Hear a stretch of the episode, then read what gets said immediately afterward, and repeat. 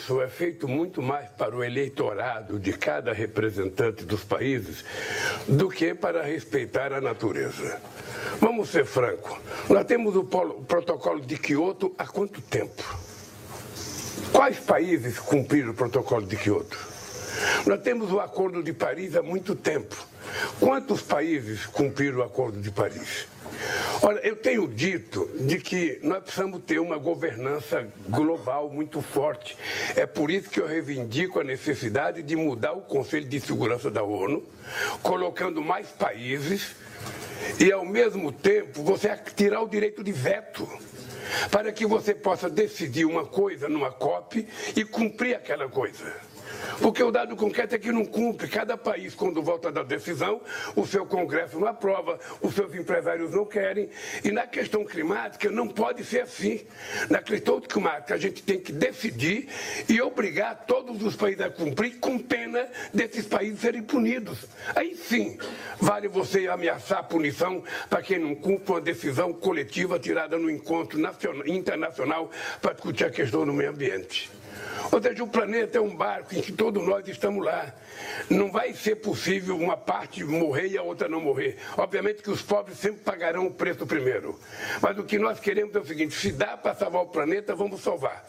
E é importante ter em conta que as pessoas não levam a sério, apesar de fazerem muito discurso.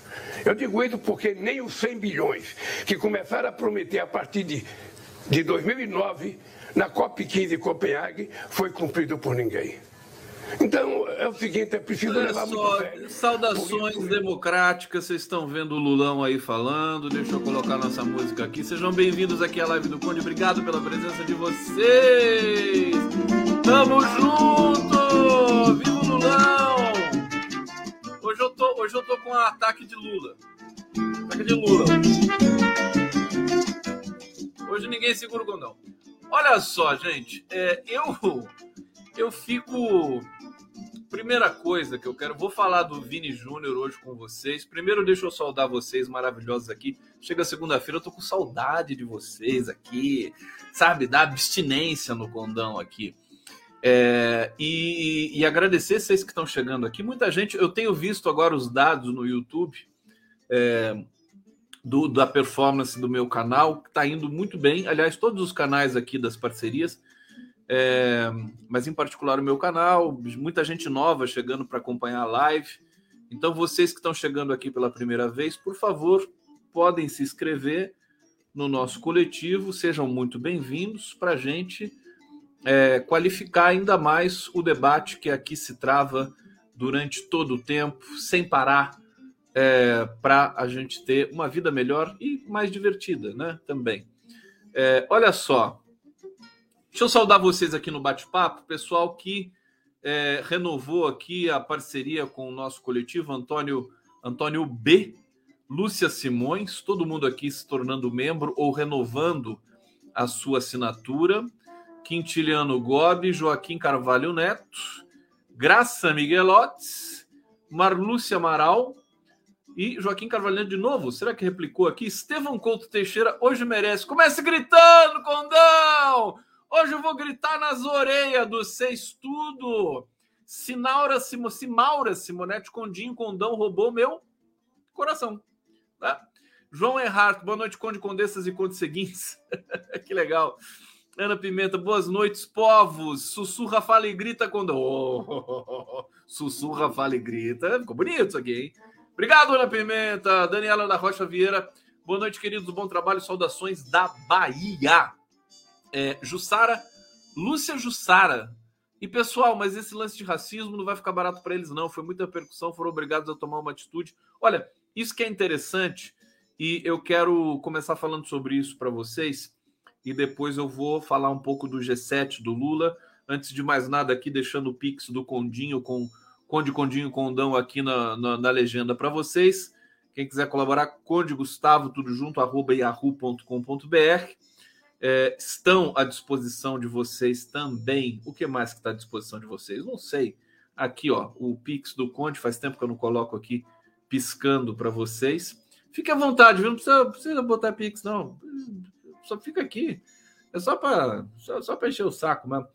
É, e tem todas as modalidades aqui dos superchats. E eu estou preparando as assinaturas para o meu canal. Acho que nesse fim de semana sai, tá, gente? É, né? A, sócio, como é que é? Tilápia, né? Vou pegar todas as sugestões que vocês me deram, né? É, membro tilápia, membro violão. Aliás, vocês podem renovar as sugestões aqui para mim? É, usem e abusem do bate-papo, porque nós somos um time, né? É, então eu, eu levo muito a sério tudo que vocês dizem e incorporo tudo que vocês dizem na atividade diária aqui. Então, sugestões para os nomes dos tipos de membros que eu vou disponibilizar para vocês daqui a pouco aqui. Membro tilápia, membro violão, que vai ter uma live por mês musical, né, exclusiva, é, e outros, outros, outras modalidades. Me ajuda! Me ajuda! Ah! Me ajuda! Tá bom? Membro Babassu. Babassu, deixa eu arrumar aqui minha camiseta, dá licença. É... Olha a Jaciara, coitada aqui, meu Deus do céu. O que, que aconteceu com a Jaciara? Conde, retornando depois que subtraíram meu celular no ônibus. Ô, oh, Jaciara, sério? Hoje, Jaciara? Jaciaras Freitas da Cruz. Caraca, meu. Espero que não tenha sido um celular muito caro, nem novo, tá bom? Você já tomou as providências? Tem que, tem que bloquear, hein? Se você acessa a conta do seu celular, essas coisas, é, puxa, fico, me solidarizo a você. Espero ter boas notícias em breve, Jaciara querida. Olha só, o caso do, do Vini Júnior, é, eu acho que tem um, um comentário político muito importante para a gente fazer, porque o Vini Júnior tem sido atacado há muito tempo há dois anos que ele é ferozmente atacado por racistas infames na Espanha. É, aí as pessoas dizem assim: ah, mas quem, quem que quem achava que a, Europa era civilizada, né? Euro... Nem a lei contra racismo na Europa é, é, tão boa quanto a brasileira. O Brasil tem lei contra racismo, né? A Espanha não tem. É... A, a ministra da Igualdade Racial, Aniele Franco, aliás, fez um discurso maravilhoso, deu uma entrevista maravilhosa, é, indignada. Né? Aliás, todos os ministros, Flávio Dino indignado, é, Margarete Menezes indignada, o próprio Lula, na entrevista que ele deu no Japão, primeira coisa que ele falou foi solidariedade ao Vini Júnior. E o Vinícius Júnior, ele vem sido alvo né, há, há, muito tempo. Não se mais de 10 processos que foram abertos é, pelo Vinícius e por outras forças ali da Espanha democráticas para checar essa questão do racismo e eventualmente punir. As pessoas não são punidas, né? E ficam estimuladas a continuar atacando um jogador que é um jogador, é um craque, né? Ele vai ser o melhor do mundo muito rapidamente. Ele é sempre destaque no Real Madrid, sempre jogador decisivo, né? é, já é um dos melhores do mundo. Enfim, é um e é abusado, né? E, e provoca dentro dentro da, da do âmbito uh, da, da, provocação saudável, né? Não tem essa coisa, ele, ele não humilha o adversário nem nada disso. É, então, agora o que, que acontece? Foi tão gritante esse último episódio, né? Todo mundo já tá, deve estar tá cansado de saber. Para quem não está cansado de saber, eu vou falar rapidamente. Quer dizer, o, o, o Vini Júnior estava sendo o tempo todo chamado de macaco no, no estádio do Valência, na Espanha, jogo Valência contra Real Madrid. O Valência estava ganhando de 1 a 0 e num dado momento o, o Vini Júnior identifica quem que estava ali puxando as ofensas do estádio, chama o, chama o juiz, aponta para o juiz, o juiz paralisa o jogo por oito minutos. É, e aí tem todo o embrólio, as pessoas vão lá, os, os adversários vão ali tentando tumultuar também o negócio. É, e aí você tem o, o, Valência, depois reinicia o jogo, o Valência começa a fazer cera. Aí você tem o, o, o Vinícius Júnior recebe um mata-leão de um adversário, que é uma é um golpe assim bastante bruto, né, violento. e depois, para se desvencilhar do adversário, ele acaba atingindo, a, a, atinge a, o rosto. Eu não posso colocar as imagens aqui, porque essas imagens têm direitos, né? Imagem de futebol é, danada, né? Tem direito e o YouTube bloqueia de uma vez. Eu posso descrever para vocês. E, e aí o juiz expulsa o Vini Júnior. Então, assim, foi, foi tão absurdo, foi tão escandaloso, né? O juiz do VAR, o VAR é racista, né? O juiz do VAR foi demitido, segundo informações que chegam aqui para gente. É, e o Vini Júnior saiu de campo, né? O, o, teve, teve a, agora o mais importante, gente, sabe o que, que é? Ele teve a solidariedade do mundo inteiro, né? O Ancelotti, que é o técnico do Real Madrid, né? É, nem falou de futebol, nem quis falar de, de jogo, nada. Ele só defendeu o Vinícius Júnior o jornal esportivo mais importante da Espanha, que é o Marca, né, fez uma primeira página assim, quase que de luto também, defendendo o Vinícius Júnior. A coisa ficou muito feia. O Flávio Dino já falou, inclusive, num dispositivo que se chama extraterritorialidade, é, que é aplicar a lei brasileira é, em território estrangeiro quando é, um crime é cometido contra um brasileiro que é o caso do Vinícius Júnior. Então, o que eu estou aqui prestando também minha solidariedade é, e colocando a minha indignação junto com vocês, mas ao mesmo tempo também celebrando é o seguinte: dessa vez, dessa vez, é, a, as consequências vão ser terríveis para os espanhóis, né? É, e, e o Estado brasileiro entrou com toda a força nesse debate, nessa discussão. É, o, a, a, justiça espanhola já identificou alguns dos agressores e já foram identificados e proibidos de frequentar estádio para o resto da vida, né? Agora, isso é pouco.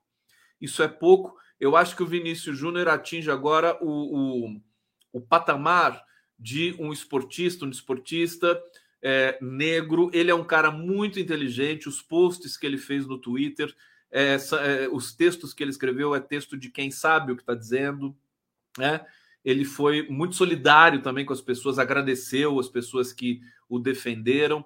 Eu acho que ele se torna um símbolo mundial contra o racismo.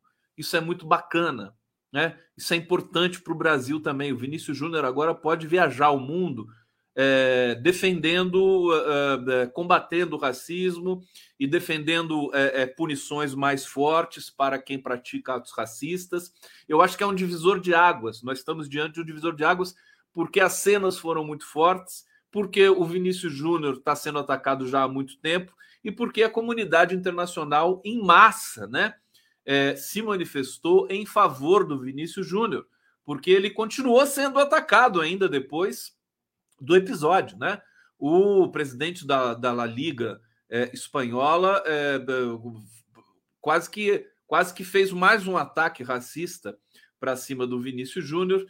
Enfim, resumindo, eu vou trazer aqui é, textos quentinhos sobre a questão do Vinícius para vocês, mas basicamente é isso. Então, estou aqui para celebrar né, é, o fato de essa resposta contra o racismo é, contra um brasileiro solo europeu, espanhol, tenha sido tão contundente, tão forte, vindo diretamente. Quem que puxou também essa manifestação, né?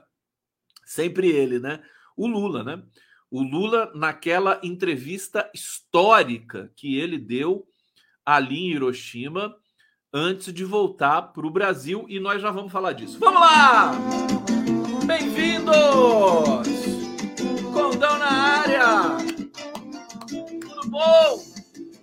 Ao vivo pela TV 247, pela TVT de São Paulo. Vem novidade aí. novidade! Daqui a pouco vocês saberão. É, ao vivo também pelo Opera Mundi, meu querido Haroldo Cerávalo, que saudade. Tudo bem com você, meu querido? Saudade de você. Do Zé Igor também, que assiste aqui. Cadê o Zé Igor? Zé Igor de vez em quando pinta aqui. Não sei se ele tá muito cansado hoje. Segunda-feira braba, né? É, prerrogativas, meu querido Marco Aurélio Carvalho, finalmente conversamos. Tem até novidades para falar para vocês aqui do Prerro. Canal do Conde sempre maravilhoso, sempre super prestigiado canal eh, TV GGN do Nacif, jornalistas livres. Beijo muito grande para vocês. Vamos nessa.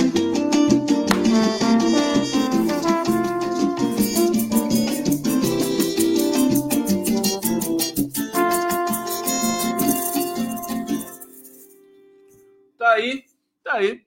É isso. A música latino-caribenha aqui para o Condão. Deixa eu ir para o bate-papo, porque eu sei que está chegando mais mensagem aqui. Raimundo Garrone, Garrona conversa aqui do Condão. Conde, lembra caso das cotas, lembra do caso das cotas nas universidades, onde estudantes brancos foram aprovados se autodeclarando negros? Abri, uh, desculpa, abriu-se sindicância apenas, no máximo perde inscrição e saem livres, leves e soltos. É, foram, eles perderam a vaga, né? Esses candidatos que se declararam negros e que não são negros.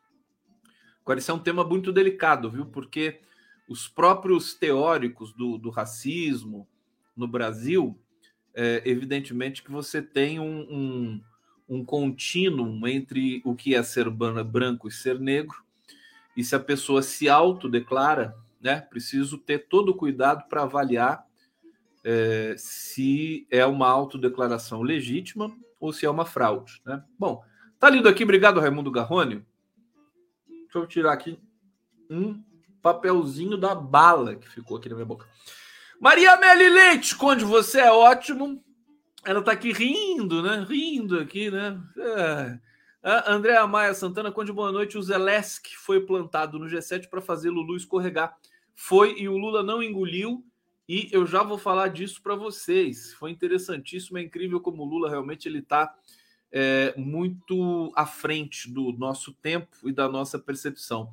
Tem um tema também fantástico. Já vou começar com esse hoje. Então, antes de falar mais algumas coisas aqui do do Vinícius Júnior, gente, o, o Dallagnol ele não tem noção de ridículo tá? Me desculpem as pessoas, tirem as crianças da sala, porque eu vou apresentar agora para vocês o, da, o Dallagnol simplesmente ele tentou copiar uh, aquelas imagens consagradoras em que o povo carrega o Lula, né? Ele tentou, mas assim, numa, numa flagrante e constrangedora cena montada, né? Com é, 30 gatos pingados em Curitiba. É constrangedor e, e desculpa, mas eu vou ter que mostrar para vocês essa cena grotesca do Dalai A pátria amada, dos filhos desses solos Viva o Brasil!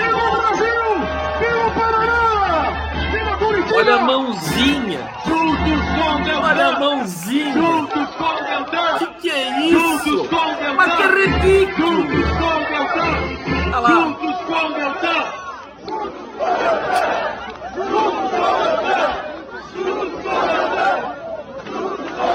O que é isso? Socorro! Produção! Olha, a animação. Lula, ladrão, seu lugar é na prisão!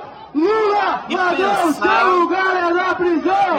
Lula, ladrão, seu lugar é na prisão! Que essa criatura grotesca foi do Ministério Público brasileiro. Mas o que, que vamos rever a cena, porque olha só, tá lá ele, ele é meio pastorzão também, né? Meio essa coisa meio meio fanática religiosa. Vamos ver aqui, porque ele ah, olha lá, quer ver? Fica lá rezando, né? Olha lá, e aí o cara, o pessoal levanta ele, olha lá, e ele Brasil! Viva o Paraná! e abre o. Juntos com Deltan! Juntos com Deltan! Juntos com Deltan!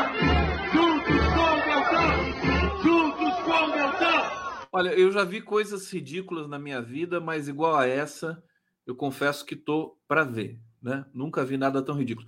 Bom, o, que- o resultado disso, meus queridos, é o seguinte: é, ele foi é, escrachado na, na internet, no Twitter, né? Ele postou essa cena, todo mundo viu a artificialidade da cena, foi escrachado, os, os, os, internautas foram lá, caíram de pau em cima dele, tá tentando imitar o Lula, que coisa constrangedora, que coisa ridícula.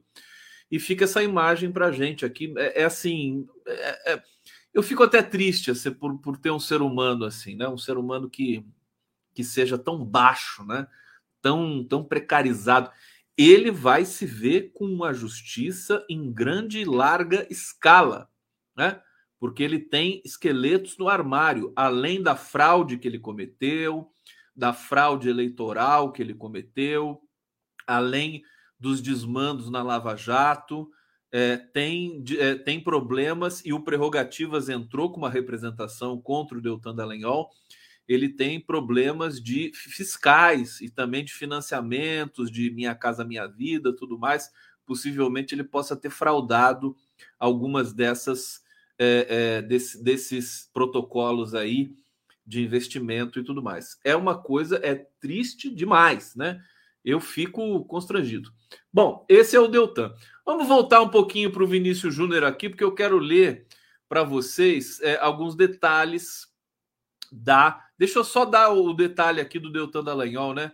É, o dia né, em que Dallagnol tentou imitar Lula, né? O ex-procurador é, ex-deputado caçado por unanimidade pelo TSE, virou é, motivo de deboche nas redes sociais após a carreata esvaziada, que foi financiada por empresários de Curitiba.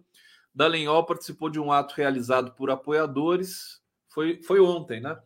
Que visava protestar contra a decisão do TSE. Em dado momento, vocês viram aqui, o ex-parlamentar e ex-promotor né, subiu nos ombros de um homem e ficou pedindo abraços ao gesticular com as mãos, mas foi ignorado. Ninguém deu abraço nele, né? Calma que eu já vou falar do TRF4. Tá todo mundo pedindo para eu falar aqui. TRF4 tirou o juiz Eduardo Apio da 13ª Vara é, é, Criminal de Curitiba, mas eu já vou falar desse tema para vocês. Segura aí um pouquinho. Nas redes sociais, internautas têm apontado que Dallagnol tentou reeditar a cena em que Lula foi abraçado por uma multidão quando deixou os sindicatos metalúrgicos do ABC.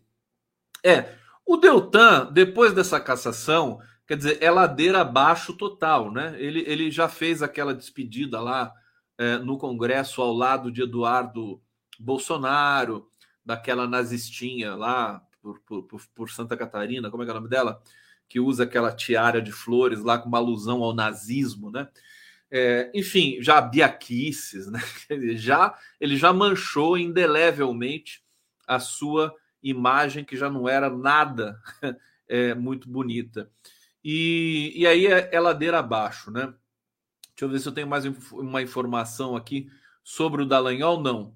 Sobre o Dallagnol, não tenho. Vamos aguardar os próximos. Vocês querem muito saber é, do juiz Eduardo Apio. Né? Então, aqui vou trazer a notícia para vocês, antes de falar do, do, do Vinícius Júnior mais uma vez e falar do G7, é, do discurso da entrevista histórica que o Lula concedeu ali à imprensa internacional e como ele foi ignorado também pela imprensa mundial, porque disse muitas verdades. Bom, gente, TRF4 afasta juiz Eduardo Apio dos processos da Lava Jato. Eu acho que isso não vai prosperar. O Eduardo Apio hoje deu uma entrevista muito boa para o Globo News é, e ele me parece de posse de, da sua da sua importância. Ele é um juiz que tem biografia, né? E, e acredito que isso vai ser rapidamente desmascarado, é, porque hoje o Brasil tem governo, tem Ministério da Justiça e tem, por que não dizer, também um STF ali muito melhor calibrado do que tempos atrás. É, Tribunal Regional Federal da Quarta Região atendeu a uma representação do desembargador Marcelo Malucelli e afastou de sua jurisdição o juiz Eduardo Apio, novo juiz da Lava Jato da 13ª Vara de Curitiba. Quem trouxe essa notícia para a cena foi o Luiz Nassif, meu querido amigo Luiz Nassif. Um beijo para você.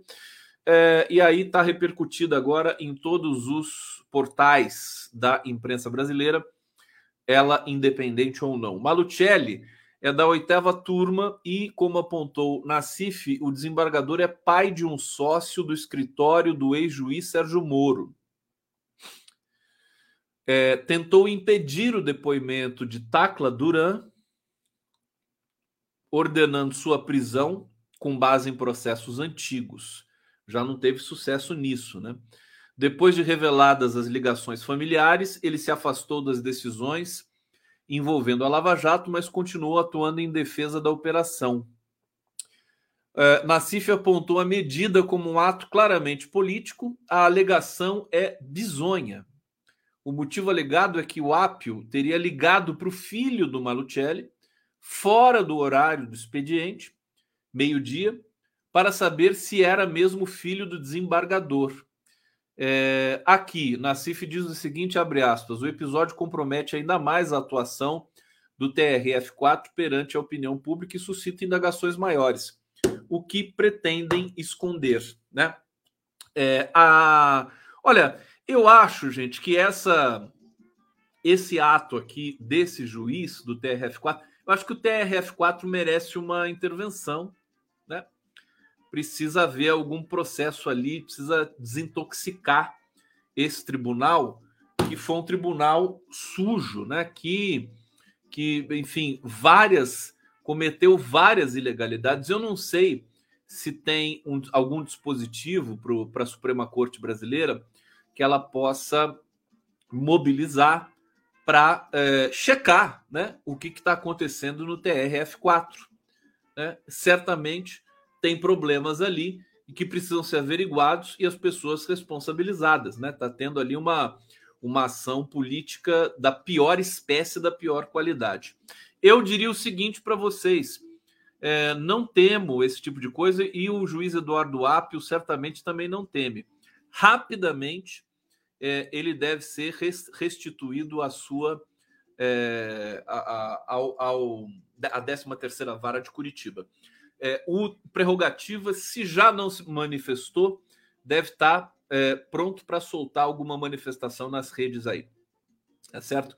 Eles não vão ter não vão ter sossego. Esses caras, esses esses operadores do direito que são é, lavajatistas, bolsonaristas, extremistas, né? Que são ignorantes, que têm pouca cultura, e que querem sempre é, é, atacar o trabalhador e leia-se trabalhador, leia-se Lula ou petistas, né? Ou, ou, ou tentar livrar a cara. CNJ, Conselho Nacional de Justiça, né? Conselho Nacional de Justiça que tem, o pessoal está me avisando aqui, quem tem a prerrogativa de punir, de averiguar, de checar irregularidades no tribunal, Conselho Nacional de Justiça. Então vamos mobilizar o Conselho Nacional de Justiça, né? é, deve estar já essa altura do campeonato já sendo mobilizado, precisa ser mobilizado e vamos acompanhar o que, que vai acontecer os próximos capítulos dessa história.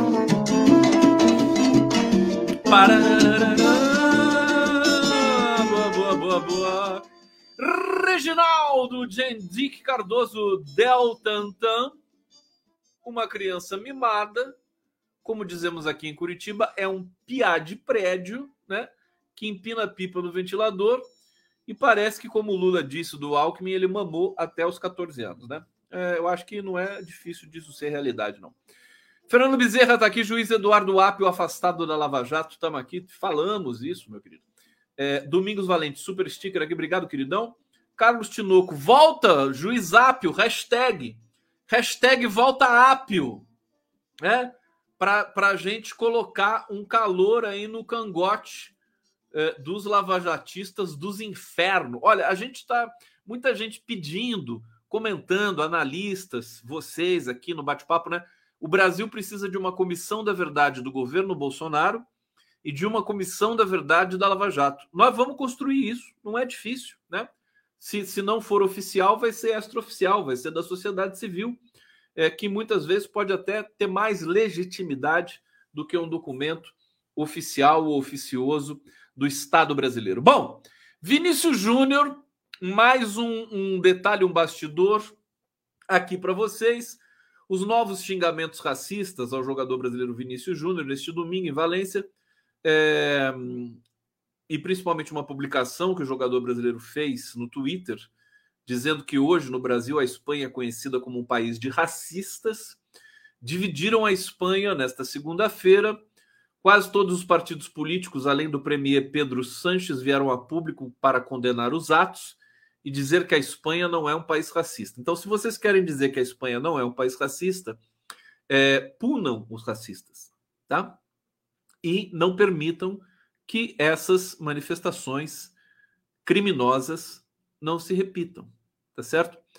É, é isso, porque senão a fama vai ser de um país racista, tá certo?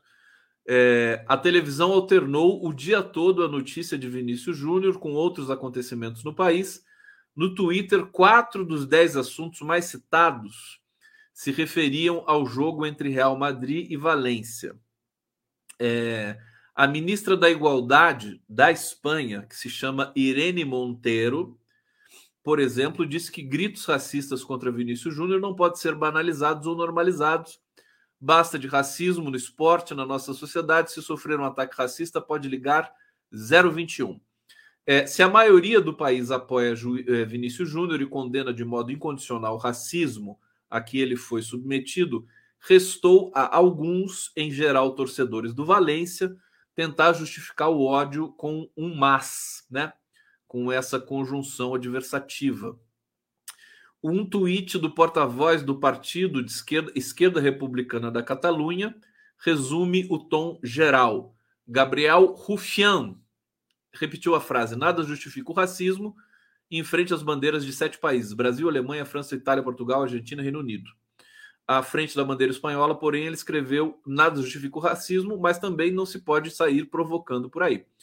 É, é aquela justificativa que, a meu ver, já poderia ser criminalizada também, né? É condenar a vítima, né?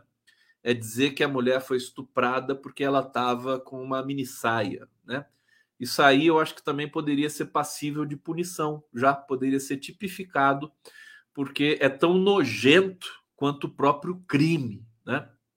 Não merece a menor credibilidade. Esse é o argumento que tem sido usado pelos detratores de Vinícius Júnior, ou seja, não tem argumento. Borja San Juan Roca, porta-voz do PSOE, Partido Socialista Operário Espanhol de Valência, mesmo de Pedro Sanches, torcedor do Valência, teceu um raciocínio. Jamais defenderei qualquer insulto racista que possa ser dirigido a qualquer jogador, mas não é o que acontece com Vinícius. Esse jogador é uma vergonha para o futebol. Então, aí, bom, só para vocês sentirem a temperatura dessa, desse, desse debate na Espanha. Agora, sinto muito, eu não sei se tem brasileiro na Espanha nos assistindo aqui, sempre tem gente. Eu tenho muitos amigos na Espanha e às vezes as pessoas vêm aqui. Se, se vocês estiverem assistindo aqui na madrugada espanhola, né? É, por favor, digam aqui no bate-papo, até para a gente celebrar, agradecer a presença e eventualmente pedir alguma informação aí diretamente é, da Espanha para vocês. Agora, ele agora o Vinícius Júnior se tornou uma espécie de é, figura internacional, né? Ele pode se tornar, quem sabe, um Muhammad Ali, alguém que vai lutar pelos direitos, né? É, de todos os povos, mas essencialmente do povo preto do mundo todo que sofre demais, continua sofrendo, inclusive no Brasil. No Brasil temos leis, muitas não são cumpridas também. É, em Málaga. Tem gente aqui que está em Málaga. Ah, não, eu já morei lá em Málaga. É, obrigado. Aqui, quem que está dizendo? Rafael é Fichina. Já morou em Málaga. Parece que é um lugar muito bonito, né?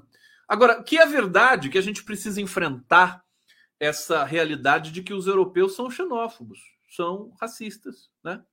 A Itália, quantas quantas é, é, notícias que chegam da Itália, né? É horrível, né? é, a Europa não é a civilização. Esqueçam isso, essa representação já caiu por terra. É, os europeus precisam precisam de regras, de leis e, e que nós e o Brasil está dando uma lição agora na Espanha, viu?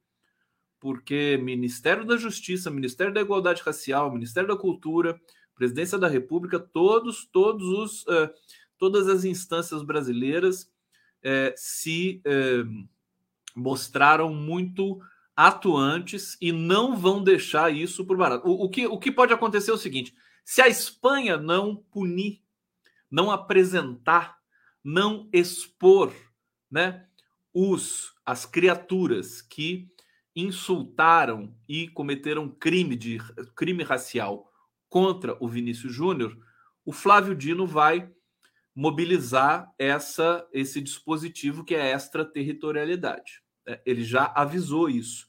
Ele disse assim: "Espero que não não que eu não precise fazer isso, que o Brasil não precise fazer isso, mas se precisar nós vamos fazer". Bom, é isso. Acho que eu vou ficando por aqui com o Vinícius Júnior. Toda a sorte do mundo para ele, toda toda a solidariedade. Acho que ele se torna um, uma figura de é, patamar assim internacional e que, dada a sensibilidade que ele tem, a inteligência, o caráter que ele demonstra ter nas suas publicações, que ele possa é, agora também né, levar esse exemplo combativo dele para o mundo todo e para o Brasil também.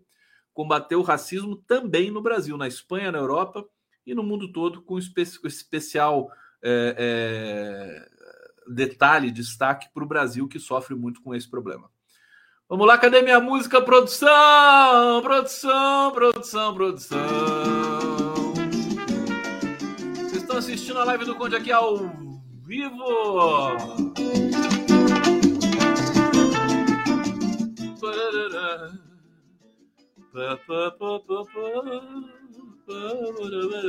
E o ápio? O pessoal tá falando aqui o ápio. Já falei do ápio. Quer que eu fale de novo do ápio? Ápio, ápio, ápio.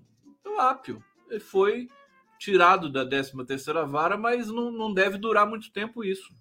Né? É isso que eu falei aqui, tá? Não, não, não, não há razões para a gente ficar alarmado. Claro que a gente precisa se manifestar, pressionar, mas olha, conhecendo como eu conheço as entidades do direito, notadamente o prerrogativas, o Apio vai estar de volta para a 13 terceira vara amanhã, tá? Vamos, vamos ter um pouco de paciência aqui. Bom, é, o caso de racismo contra Vinícius Júnior vira incidente diplomático entre Brasil e Espanha. Vamos trazer mais um desdobramento.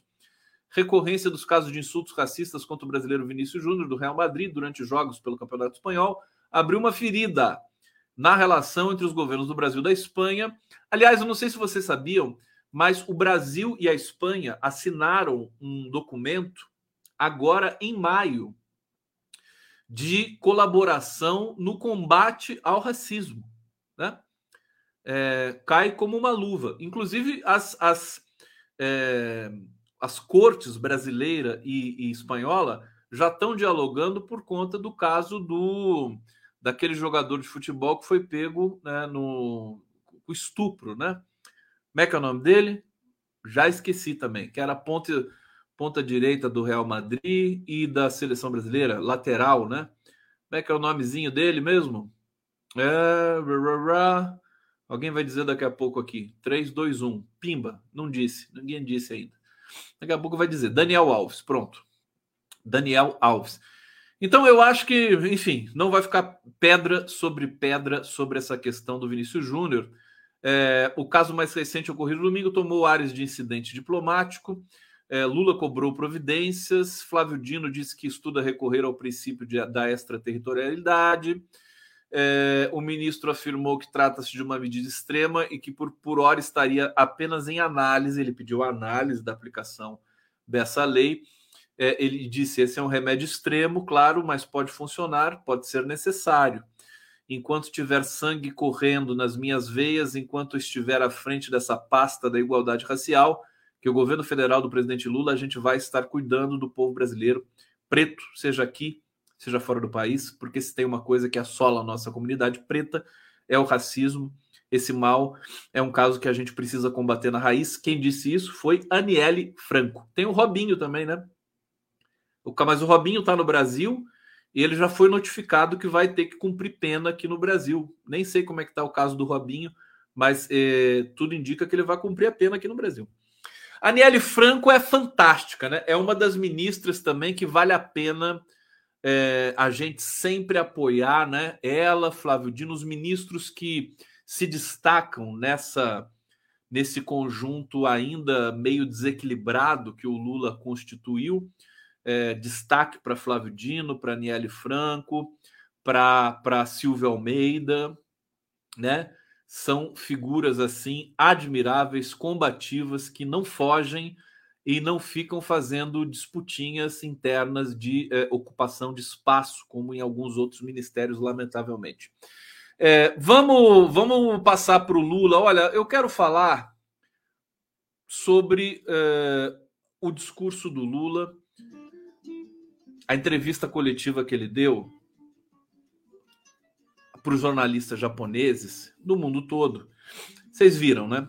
Primeiro é o seguinte: o Lula, o Lula não queria ir para o G7, né? Ele não queria. Por que, que ele não queria? O Lula sabe que o G7 é uma fraude, né? O G7, né? A, a, o grupo dos sete países mais industrializados, né? As pessoas falam industrializados assim meio meio ao relento, né? Dos países mais ricos também, que já não são mais, né? É uma coisa meio, meio, é, meio não, bastante idiota, né? E o Lula simplesmente não queria ir, né? Agora, ele está sendo tão demandado no cenário internacional, todo mundo quer o Lula, né? Isso já era aguardado, as pessoas querem a presença dele. É, e aí houve uma insistência, a diplomacia brasileira entrou em campo. É, e qual que é o, o, o porém do Lula? Quer dizer, ele não vai viajar para ficar desfilando, né? E nem fazendo discurso demagógico. Ele vai viajar para trazer divisas para o Brasil e para eventualmente fazer discurso pela paz, contra a fome e tudo mais. Então, o que, que, o que, que a diplomacia brasileira fez? A pedido do Lula né, fez uma agenda é, absolutamente é, intensa, com uma maratona de reuniões bilaterais. Quer dizer, o Lula foi para o G7 em Hiroshima para fazer reuniões bilaterais. Esse era o, o foco do Lula. Vocês querem ver? Ele fez 10 reuniões bilaterais. Ele se encontrou com Anthony Albanese, primeiro-ministro da Austrália, Fumio Kishida, primeiro-ministro do Japão, Yoko Widodo, presidente da Indonésia, três. Emmanuel Macron, presidente da França, Olaf Scholz, chanceler da Alemanha, Justin Trudeau, primeiro-ministro do Canadá, seis. Narendra Modi, primeiro-ministro da Índia, sete. Pan Min Chin, primeiro-ministro do Vietnã, é, oito e Azali Assoumani, presidente de Comores e da União Africana, 9. Ele também se encontrou com o Antônio Guterres, que não está marcado aqui nessa lista que eu peguei é, no site da, do, do Itamaraty. Então, o seguinte: 10 reuniões bilaterais. Outra coisa que vocês têm de saber: todos esses é, chefes de Estado o Lula estava hospedado num hotel no Japão, me escapa o nome agora. Todos eles foram ao hotel do Lula. Gente, nem presidente dos Estados Unidos teve tanta deferência como Lula. É impressionante. Quer dizer, todos foram para o hotel onde Lula estava hospedado é, para poder, para o Brasil poder encaixar na agenda, né? É descomunal isso, né? O Biden ali era um mero coadjuvante. O Lula protagonizou, né? Protagonizou, foi muito é, bem tratado pelo governo japonês, o povo japonês. O Lula fez elogios à educação do povo japonês, fez os discursos mais é, importantes. E essa entrevista coletiva do final, eu confesso, gente, eu estava aqui em casa assistindo, né? É, e, e, e, de repente a TV falou assim: daqui a pouco o Lula vai dar uma entrevista coletiva antes de sair do Japão. Aí eu falei, claro que eu vou ver. Fiquei ali assistindo. E aí, primeira coisa que me impressionou assim, o Lula, o como ele está é, inteiro, né? Uma viagem de 28 horas para o Japão, tá inteiro, a voz dele tá, tá boa, daquele jeito que é a voz dele, meio rouca e tudo mais, tá bem. raciocínio dele tá muito rápido. Eu não sei se ele está tomando alguma coisa para isso, mas enfim, ele está é, incrível, né? É insuportável ver a saúde do Lula. Como é que ele está bem? É, ele tem um problema no quadril, né? Ele tem um problema no quadril. Parece que ele vai fazer uma cirurgia, uma correção, mas uma coisa simples, né? Simples. Agora, o que, que me chamou a atenção nisso? E eu quero saber de vocês também. Queria que vocês falassem comigo sobre isso. Foi o, o mais impactante discurso é, internacional que eu já vi um chefe de Estado fazer em toda a minha vida. A gente pensa que o Lula não, né, não vai surpreender. Eu fiquei impressionado, impactado. Aquilo ali é para você gravar, botar num quadro, assistir sempre. Quando você ficar deprimido, você vai lá, põe e assiste aquilo lá. O Lula nunca falou tantas verdades. Eu até. Você sabe que a gente faz brincadeira, né? Eu, eu olhei para ele e falei assim: escuta, fala alguma coisa demagógica, por favor, né? Tem que equilibrar um pouco, é político. Hoje eu conversei com o, o Miguel Nicoleles, craque, né? É, um dos maiores cientistas do mundo, o Miguel Nicoleles. E o Miguel Nicoleles acabou de escrever um romance. É, em primeiríssima mão, ele contou algumas coisas para mim. Né? Ele escreveu em inglês, está traduzindo agora para o português. É um romance, é a primeira ficção dele, se passa em Manaus, no ano de 2036. É, e é um romance que fala desse flerte da humanidade, da espécie humana com a autodestruição. Então, é, deve ser uma coisa fantástica, né? Ele não revelou mais coisas porque ele vai fazer um lançamento, não vai dar spoiler do próprio livro, né? Agora, é, por que, que eu estou falando do Miguel Nicoleles? Por que, que eu estou falando do Miguel Nicoleles? Eu esqueci. Por que, que eu estou falando do Miguel Nicoleles? Por que, que eu estou falando? Ai, meu Deus do céu, esqueci. Bom, o Miguel Nicoleles me falou o seguinte. Falou o seguinte. Eu falei para ele, falei, você viu o discurso do Lula, a fala dele, a coletiva dele? Ele, ele não tinha visto tudo, mas ele sabe o que, que o Lula pensa, né? Mas ele precisa ver porque aquilo lá foi muito sério, né? Mas ele falou assim: bom, falou verdades, mas o mundo ignorou. E é verdade, lamentavelmente. Quer dizer, o discurso do Lula ali no, no, no Japão, Hiroshima, era eu estava aguardando, falei, tinha uma amiga né, comigo vendo esse, esse, essa entrevista. Eu falei, amanhã, né? vai ser manchete no The New York Times, no Washington Post, Guardian, nos principais jornais do mundo. E não foi. Não foi. Porque o Lula simplesmente disse coisas que jamais as pessoas têm coragem de dizer, sobretudo na cara e no nariz dessas economias que se auto-intitulam as mais civilizadas do mundo. O G7, né? Bom, eu vou tentar traçar algumas coisas. Se vocês não viram, por favor, vejam. Acho que eu vou até republicar essa entrevista no meu canal para dar acesso a todo mundo. Talvez eu faça uma publicação comentada, alguma coisa assim, porque realmente é impressionante. Ele falou, por exemplo, o que ele falou do Conselho de Segurança da ONU. Ele falou, o Conselho, ele não usou a palavra podre, mas ele falou: esse Conselho de Segurança não funciona.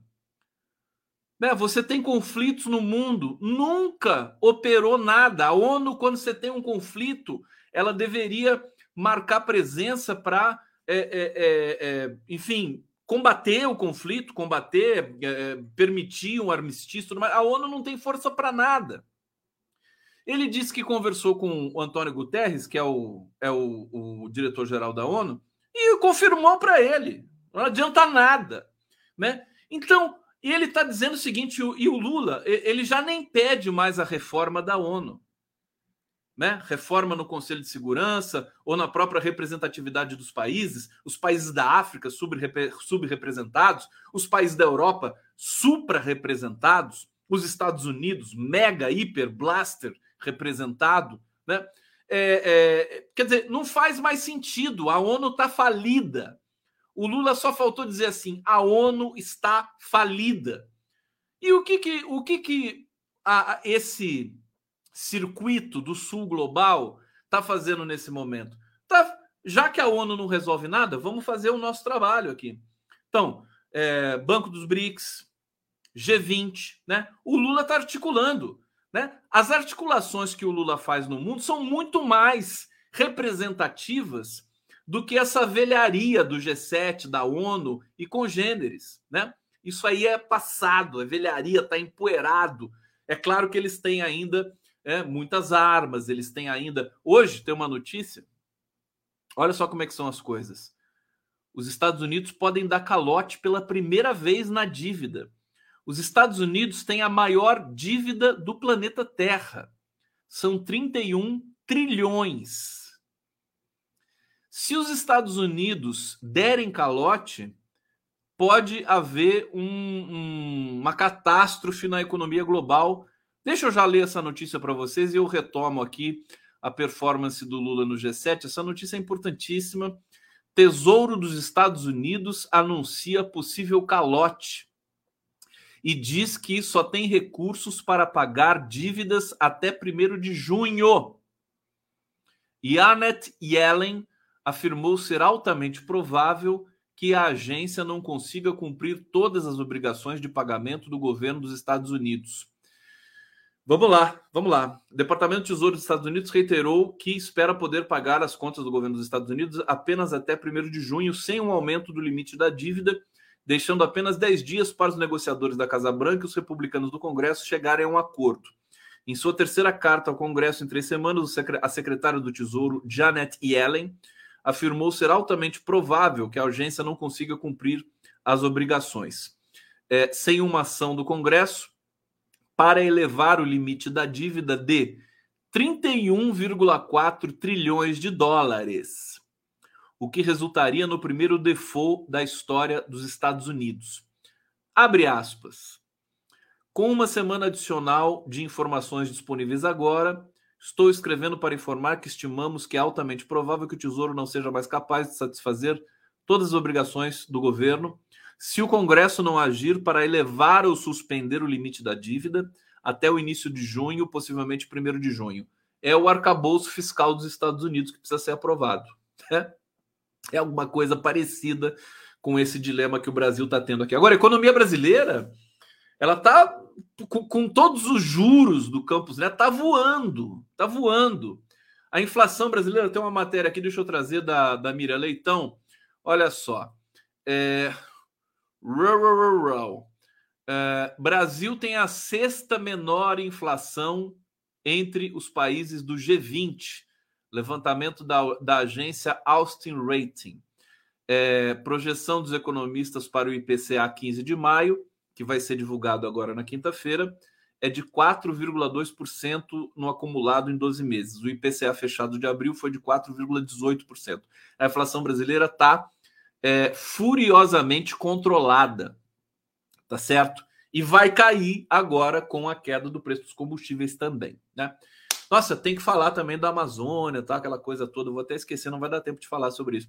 Com este número de abril, se comparado com países que fazem parte do G20, o Brasil tem a sexta menor inflação. A taxa aqui está mais baixa que a União Europeia. A União Europeia está com inflação de 8,1% ao ano. Tá? É, o Brasil só está atrás é, da China. A China tem inflação zero, né? Zero.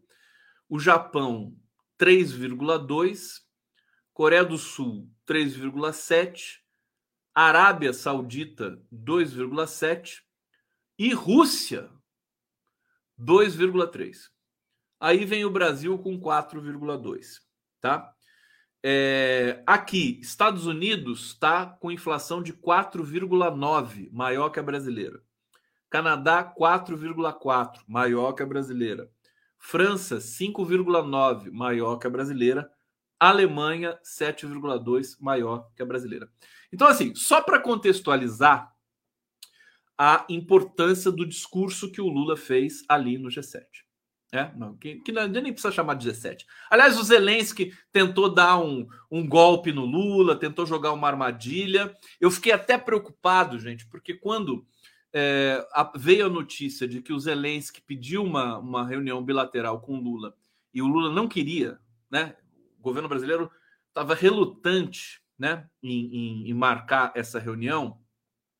Eu falei assim, até perguntei para o Reginaldo Nasser e tal, para o Arbex, né, que são minhas referências aí nesse, nesse, campo, o é, que, que eles achavam disso. E, na verdade, eu estava preocupado, é, assim, por, por hiper cuidado que eu tenho com o Lula, né? O que, que acontece? É, eu fiquei pensando, será que o Lula vai deixar essa oportunidade escapar? Ele pode conversar com o Zelensky, ele pode tentar convencer o Zelensky, né? Mas o que, que acontece? O Lula é muito experiente e ele sabia que não ia adiantar nada conversar com Zelensky, né?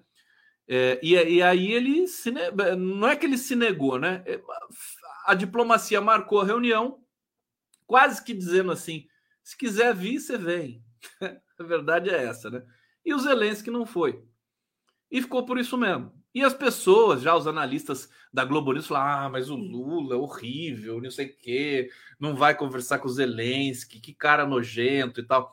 Mas o Lula sai fortalecido dessa história, quer dizer, ele não perdeu o discurso e ele desmascarou o Zelensky, que chegou querendo abafar ali no G7. Né? Chegou querendo. Vocês estão me acompanhando o que eu estou falando? Hein? Tá, tá prestando atenção? O que, que você está fazendo aí que você está você tá distraído aí no canto? Hein? E você? O que está acontecendo aqui? Olha a bagunça, hein? A bagunça nessa live aqui, isso aqui é coisa séria. Por que, que vocês estão dispersos assim? Ficam aí conversando. Que conversa é essa? Eu tô vendo, gente, escuta essa. Eu tô vendo, tô aqui me esforçando, que nem um né, fazendo das tripas coração para explicar isso. E vocês aqui conversando no bate-papo. Ai, mas eu, hoje eu não vou sair. Que negócio é esse?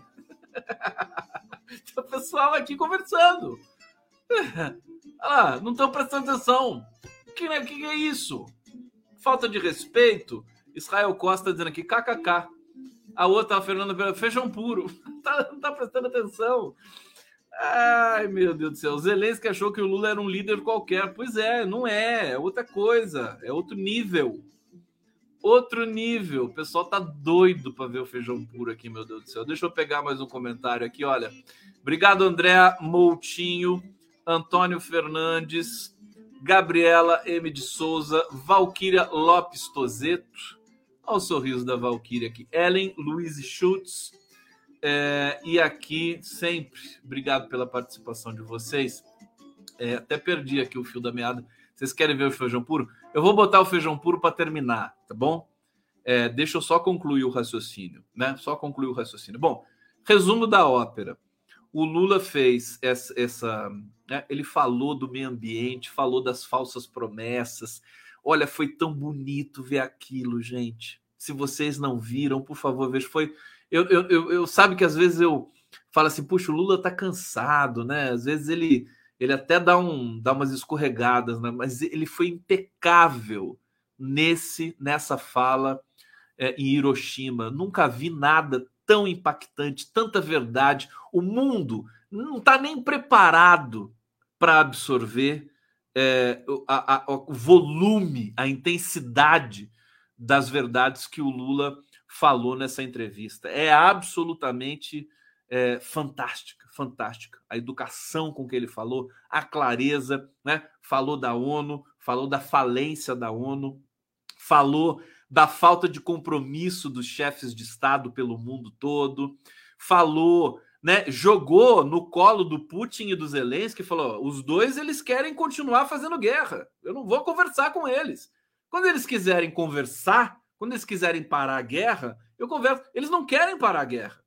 Quer dizer, o Lula jogou uma pressão para cima do Zelensky, do, do próprio Putin, descomunal. Né? E assim, embora a mídia internacional não repercuta é, essa fala assim desproporcional do Lula, embora a mídia não repercuta, é, a fala é tão poderosa que ela entra, né? Ela, ela, ela, ela penetra né, nos circuitos diplomáticos. Né? É claro que os diplomatas estão falando: meu, você viu o que, que esse cara falou? Os experientes, né?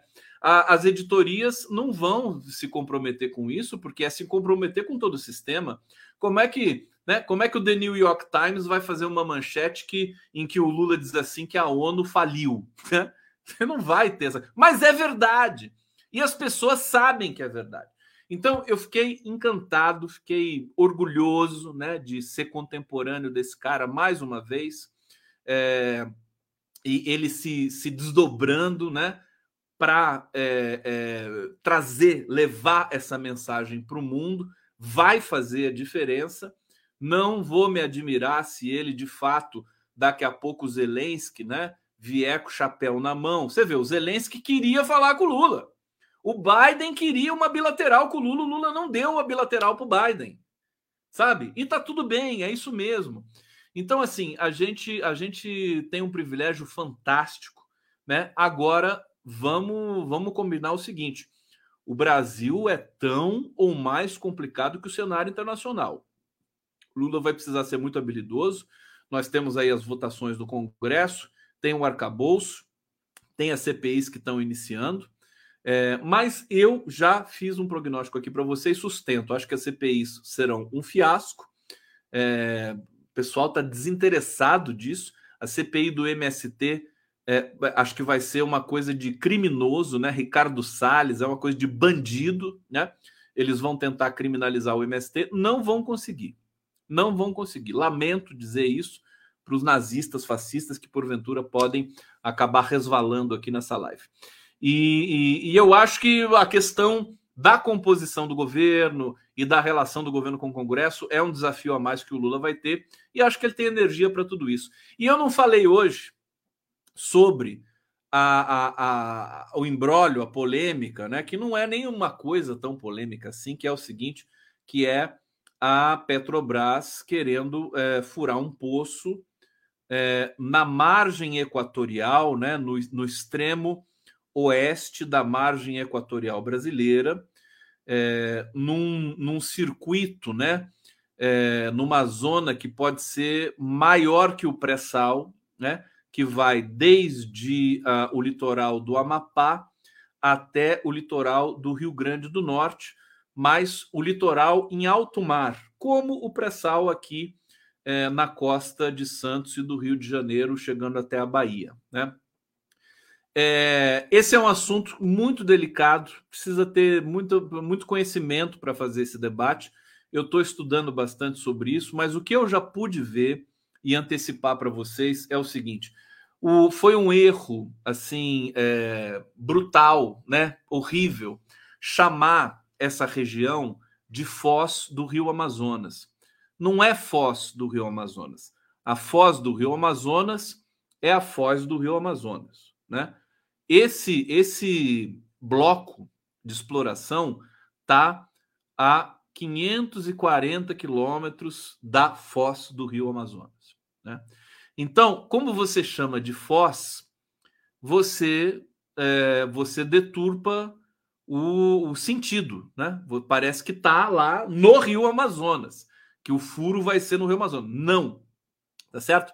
É, eu lembro de. Pessoal até fez charge disso, né? O pessoal estava falando que a, a, perfuração de petróleo ia ser na Amazônia. Né? Não é na Amazônia, não é na Amazônia, é no oceano. É no oceano. E ela, além de estar a 540 quilômetros da foz do Amazonas, né, que é onde tem ali a ilha de Marajó e tudo mais, ela está a 170 quilômetros do litoral do Amapá, que é o litoral mais próximo desse bloco de exploração.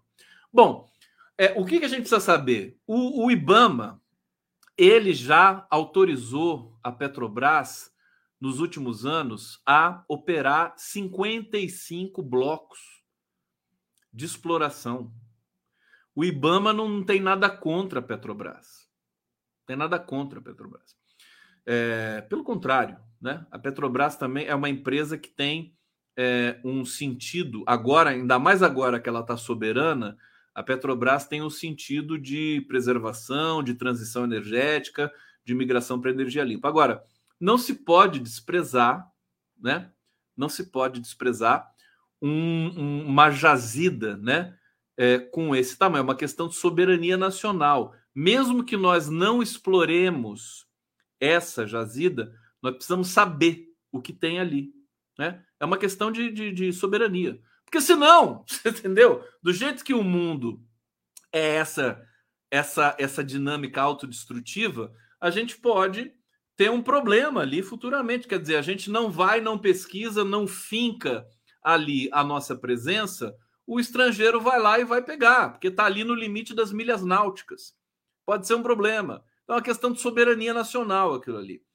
É, então, eu acredito o seguinte: o IBAMA diz que os estudos não estavam, é, é, digamos, é, completos, tinha que ter mais estudos. Né? Então, é simples: já está há nove anos, essa região está sendo pesquisada, avaliada, né? Há nove anos que essa região está sendo ali preparada para ter uma, uma, um, uma prospecção de pesquisa, e é só fazer mais pesquisa. É isso que o Lula vai ver. O Lula já deve ter posado no Brasil.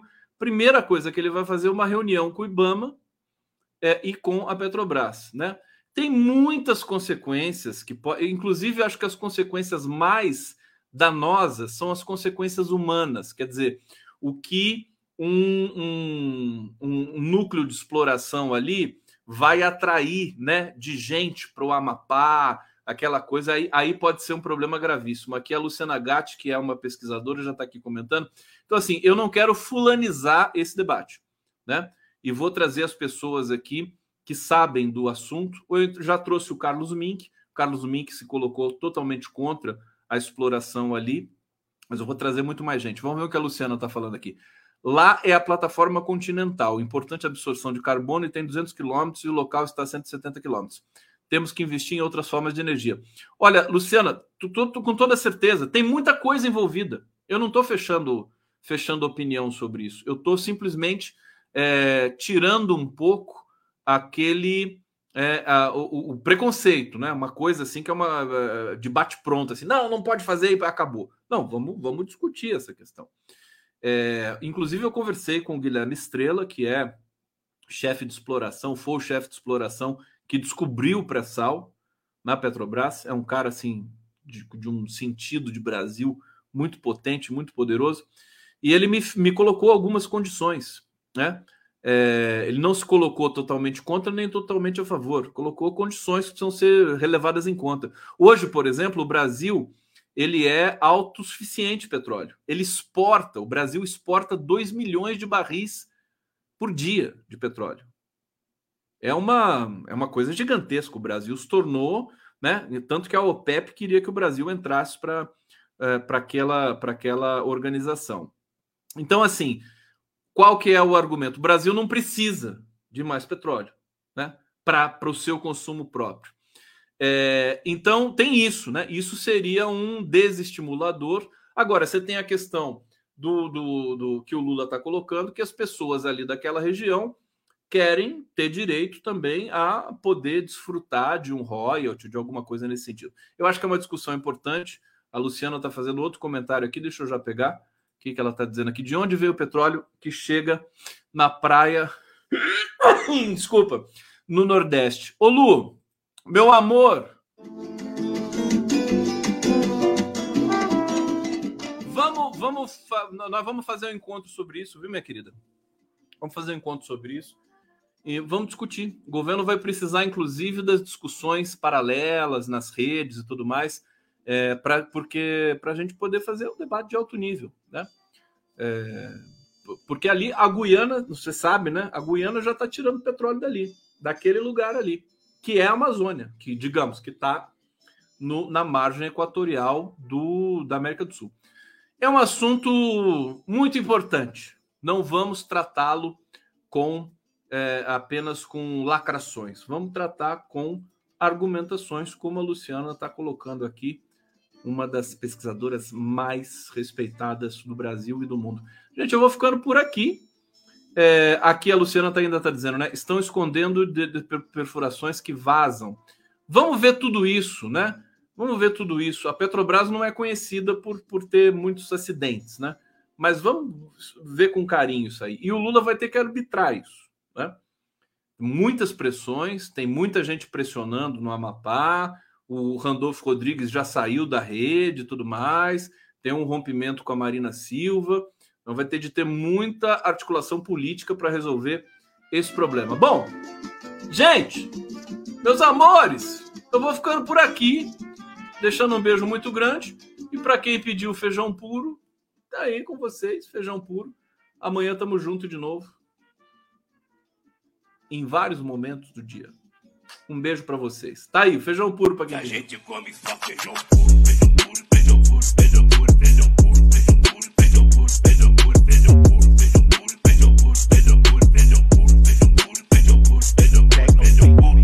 E a gente não come um taquinho de carne. Thank.